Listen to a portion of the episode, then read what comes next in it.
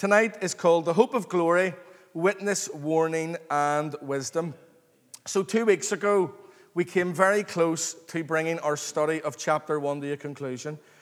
Uh, we looked in detail at verses 25 and 26, and tonight we will bring the first quarter of Paul's epistle of, to the Colossians to a conclusion. Finally, chapter 1 is coming to an end. And tonight we will focus our attention on the three remaining verses of Colossians chapter 1. That's 27, 28, and 29. Um, can any of you who were present two weeks ago at our last study remember the title that we gave to part 11? Three M's. The minister, the, not the manger, the manager. I was going to say manger. Too early for that, isn't it? The minister, the, the minister, the manager, and the mystery. That was our last uh, study. And we considered the Apostle Paul, who, who consistently referred to himself in this letter and in many others as a minister of the gospel, a minister to, as he put it, to fulfill the word of God. And a few weeks back, we looked at this word translated as minister and what Paul was, was saying to the believers there in Colossae, okay? And it was a word meaning an attendant, that is, it could be a waiter at a table or other menial duties, uh, specifically a Christian teacher and pastor, a deacon, a minister, or a servant. So we looked at that word. And we talked about how Paul was now faithfully executing um, not the believers, thankfully, as he did in his former way of life, but now he was executing God's command. Okay, now that he was, he, his life had turned around and he was not executing the believers, but executing God's command. He was executing the commands, the wishes, and the desires of Jesus Christ, his Lord and his Master. And we discovered in part 11 that Paul had received this role, this responsibility, this calling, this duty by the, do you remember the word? The stewardship of God, by the stewardship of God. In this portion, we saw God in this role as like a heavenly office manager, a steward, a house manager, an overseer over all his affairs in the heavens and on the earth. And God, we learned that God had placed Paul in this position. Paul had not placed himself there. It was the Lord who wanted Paul there, and it was the Lord's stewardship and his wisdom in delegation that placed Paul exactly where God saw him best fulfill his ministry and practice.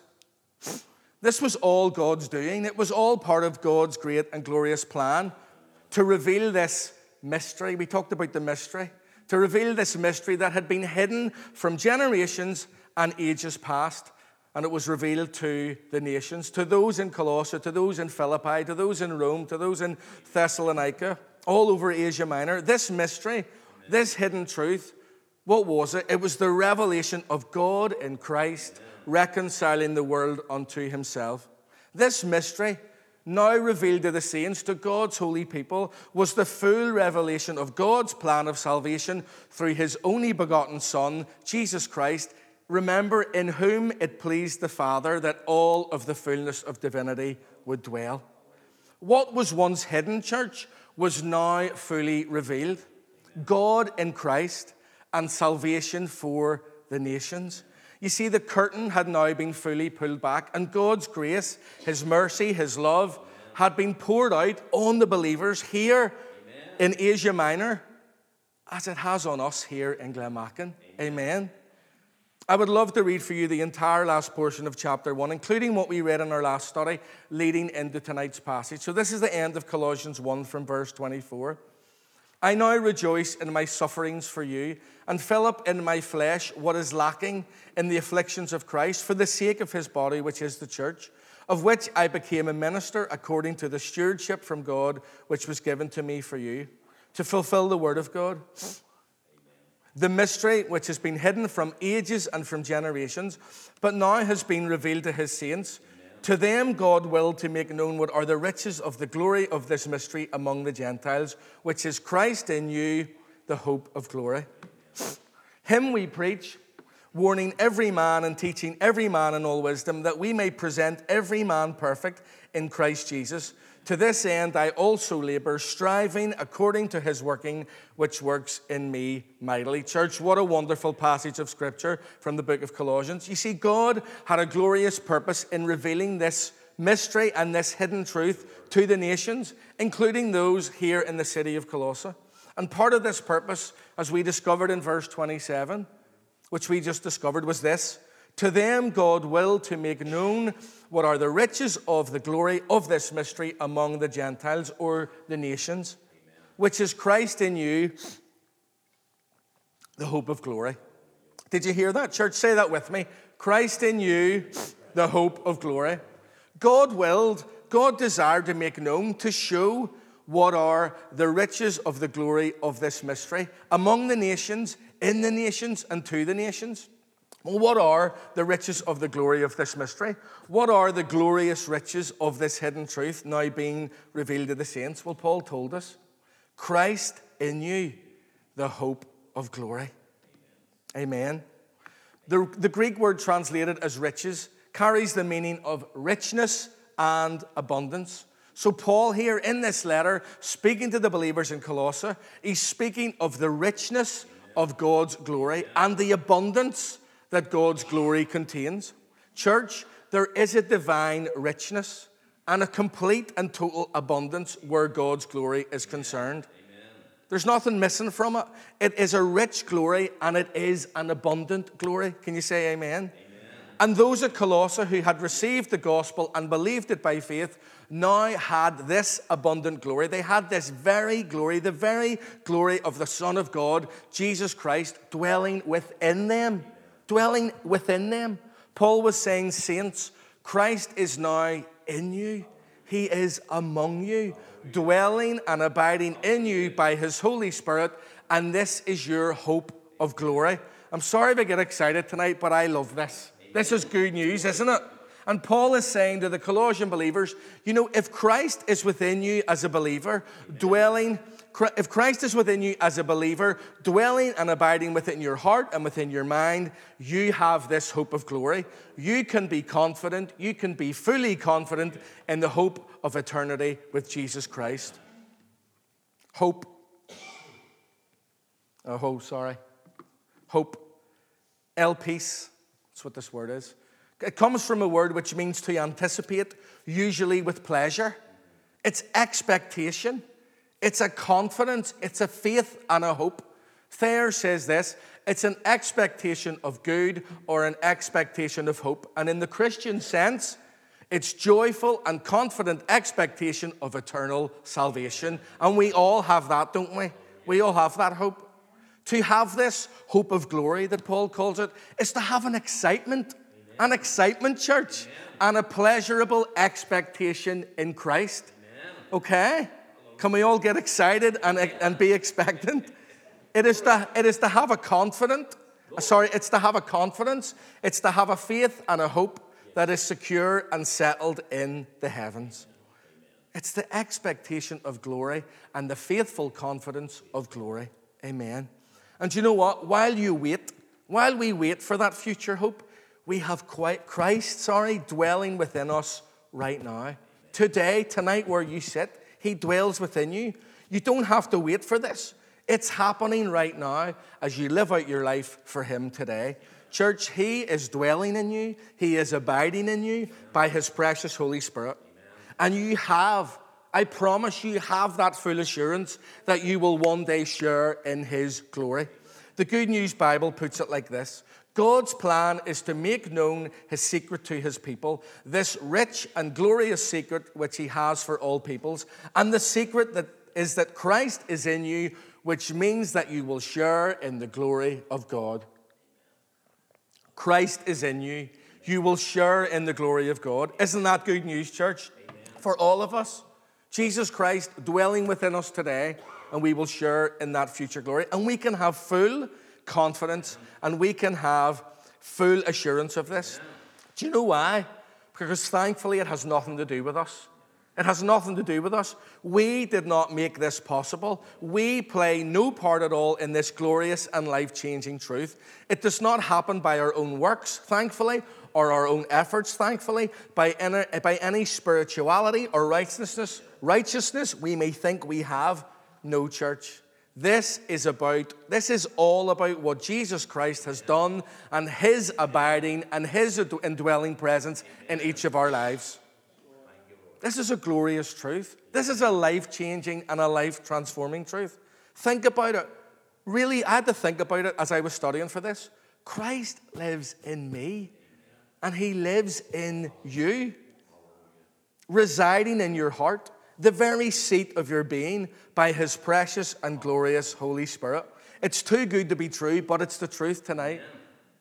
It was true for the Colossians way back there in AD 64, and it's true for all of us this evening who have received the gospel and believed on Jesus Christ.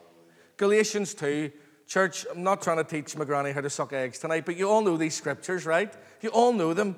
I have been crucified with Christ. It is no longer I who live, but Christ lives in me. And the life which I now live in the flesh, I live by faith in the Son of God, who loved me and gave himself for me. Did you see what Paul said? It's no longer I who live, but Christ lives in me. 2 Corinthians 13.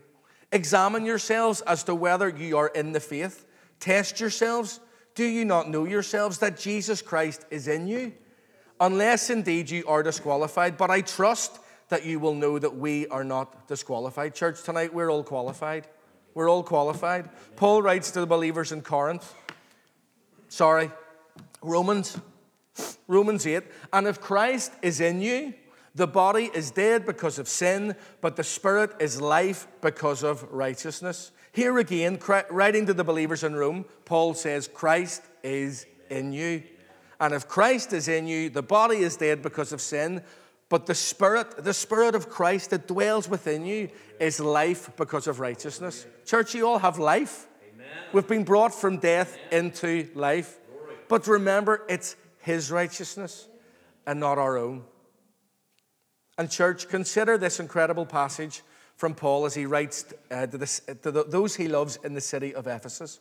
Ephesians 3 For this reason I bow my knees to the Father of our Lord Jesus Christ, from whom the whole family in heaven and earth is named, that he would grant you, according to the riches of his glory, there's that phrase again, according to the riches of his glory, to be strengthened with might through his Spirit in the inner man, that Christ may dwell in your hearts through faith. Amazing, isn't it? and it's not finished, that you, may, that you, being rooted and grounded in love, may be able to comprehend with all the saints what is the width and length and depth and height, to know the love of Christ which passes knowledge, that you may be filled with all the fullness of God. Paul is saying to Ephesus here that according to God's glorious riches, you will be strengthened with all might by his Holy Spirit in your inner man Christ will dwell in your hearts through faith, and then you'll fully comprehend the that's the width, isn't it? The width, we'll do the length the same. The length, the depth, and the height. There must be different, but I don't know. I don't know the difference. Of the love of Christ. It's so high, you can't get over it. It's so low, you can't get under it. It's so wide. You can't get round it. God's wonderful love. But um, yeah, Amen. brilliant. I knew you'd know that one, Hugh. Church, this is true of us too here tonight at Glenmachan. This is what God desires for all of us, as He did for those in Ephesus, Galatia, and Colossae. Nothing has changed. Why? Because He hasn't changed. He's the same yesterday, today, and forever. It's only us that change, right? And his desire is that all of us have Christ dwelling deep within our hearts by faith so that we can comprehend this never ending, his perfect and unfailing love. Look, we must keep moving tonight. I'd love to keep singing that, but got more to say. We'll never get out of chapter 1. Colossians 27 to 29. To them, God willed to make known what are the riches of the glory of this mystery among the Gentiles or the nations, which is Christ in you, the hope of glory. Him we preach, warning every man and teaching every man in all wisdom, that we may present every man perfect in Christ Jesus. To this end, I also labor, striving according to his working, which works in me mightily.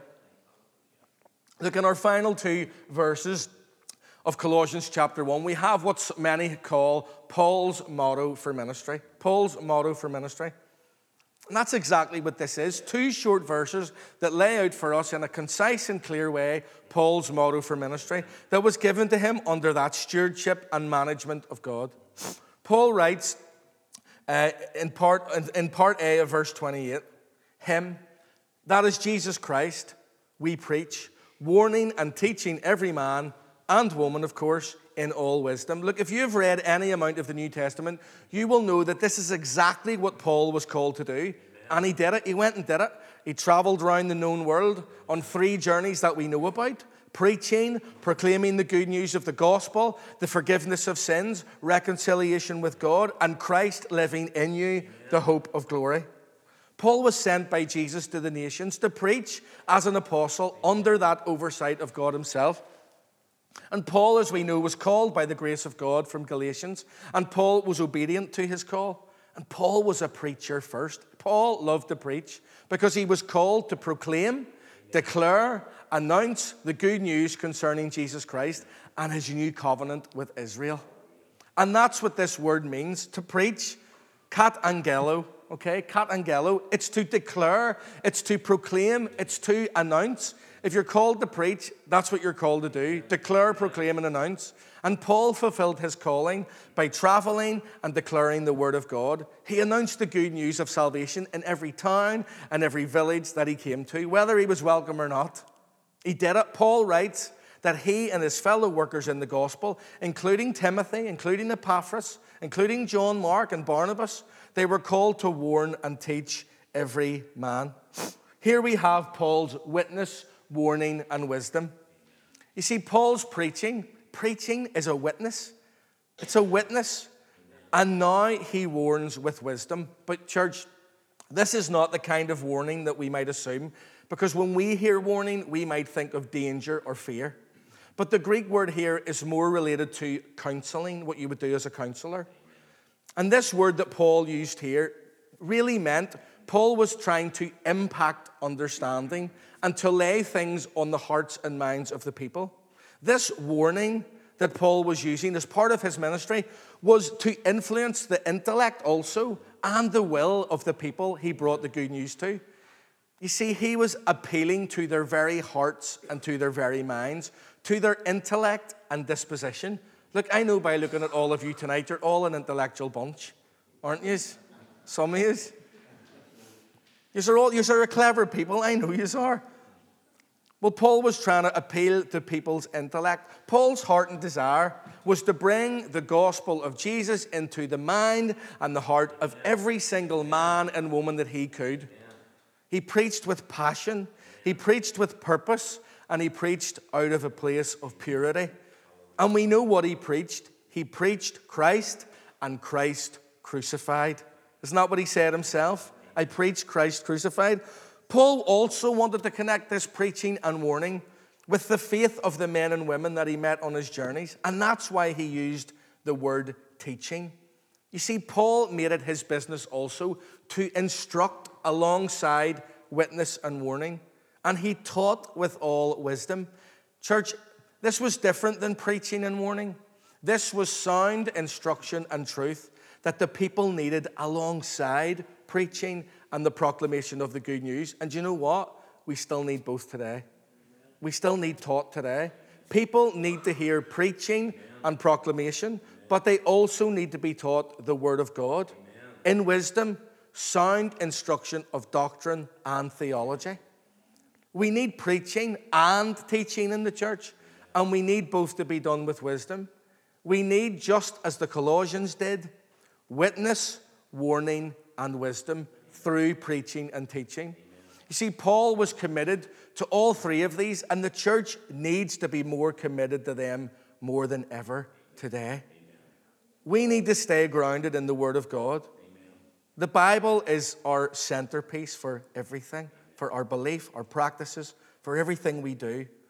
And it was the very thing that Paul was sent to fulfill in witness, warning, and wisdom. Why? Why was Paul so passionate concerning preaching? Why was Paul so zealous about teaching the nations and bringing this teaching to the churches? Why was he so passionate about the calling that God had given to him under the Lord's divine stewardship? Well, he tells us in the final phrase of verse 28 that we may present every man perfect in Christ Jesus. Church, this was Paul's end goal. This was Timothy's end goal. This was Epaphras' end goal. that the believers there in Colossae, through preaching of the gospel by the teaching of sound instruction, would be presentable to Christ Jesus. Perfect. Now, don't worry. God does not demand perfection from us, thankfully. He is the only one who is perfect in all things. He's the only one. The Greek word is teleos, okay?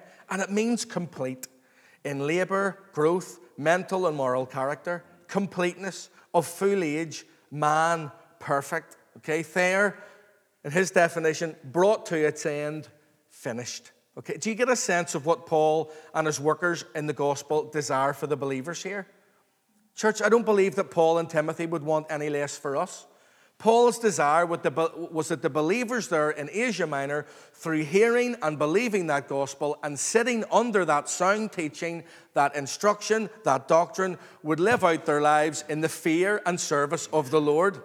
And from that, they would grow into mature, complete, and perfect, in inverted commas, disciples. Okay? Perfect in maturity and of full age spiritually, full grown in spiritual things not feeding on the milk anymore, perfectly instructed in the doctrines of Jesus, mature in faith and practice. You know why? Because what we know must affect what we do. Now that you know this, you can't go away and live your life however you want. What we learn, church, should affect how we live. It should, and if it doesn't, Amen. we're not listening. Paul then brings this paragraph to a close with words concerning his own heart and passion for his ministry and where his energy and his might come from. Verse 29 To this end I also labor, striving according to his working, which works in me mightily. Church, Paul was passionate about the saints hearing the word. He was passionate about them living by the word and living in the word. He labored with zeal, with persistence, with patience and intention. Why? so that every man and woman who came under the sound of the proclamation of the gospel, who had received the wisdom with sound instruction concerning the doctrines of Jesus, would in the end be presented mature, full grown in spiritual matters before the King, before Jesus. Paul was striving. This word literally means agonizing. Paul was agonizing. Paul was using all of his energies to accomplish this. You know, the, the word here that Paul actually used was the word that the Greeks used to talk about wrestling. Now, I loved wrestling when I was growing up. The fake wrestling, not the real wrestling. But you know what I'm talking about? The Greek games, the Roman and the Greeks, the wrestling. This word has an athletic and a sporting context. It was used of mastery in the Greek games, and now Paul uses it to describe himself, his calling, as he wrestles to get those he had reached with the gospel into a place of maturity and completeness in Jesus Christ. Church, Paul was serious about his calling and his commitment to the Lord. I wonder, can we say the same? Can we say the same tonight? Are we wrestling? Are we striving? Are we agonizing with the calling that God has given us? I wonder if we are committed to the cause of Christ as Paul was witnessing, working, wrestling in the calling that God had, has given to us. Look, let Paul be an example to all of us tonight. Amen. Where did Paul get this energy? Where did he get this power and strength? Amen. From the Lord. Hallelujah. From the Lord who worked in him mightily. That's what Paul said, who works in me mightily. And you know what? You see, if God calls you, if God honestly calls you, he will give you the strength Amen. to carry it out. He will. Remember, Christ is in you, the hope of glory. Look, we're called to be his witnesses, to warn and appeal to those around us concerning the gift of salvation, to use wisdom as we teach the word, whether from the pulpit or by the living sacrifice that is your life. Look, go out tonight knowing and believing with full confidence in the richness and the abundance of his glory. That is, Christ in you, the hope of glory, abiding and dwelling in you by his Spirit. Look, let me read for you Colossians 1 28 to 29 again. And this is from the easy to read version. I know I always make a joke about that, but hopefully you'll understand it if you haven't understood anything else, all right? This was written for children, so hopefully you'll get this, okay? So let's read this again. So we continue to tell people about Christ We use all wisdom to counsel every person and teach every person. We are trying to bring everyone before God as people who have grown to be spiritually mature in Christ. To do this, I work and struggle using the great strength that Christ gives me. That strength is working in my life. Church, I pray that that strength is working in your life and that you'll use wisdom. You'll, you'll, you'll warn people, you'll, you'll witness to people, and that you'll give your all to Jesus Christ. And I hope you've been blessed by the word.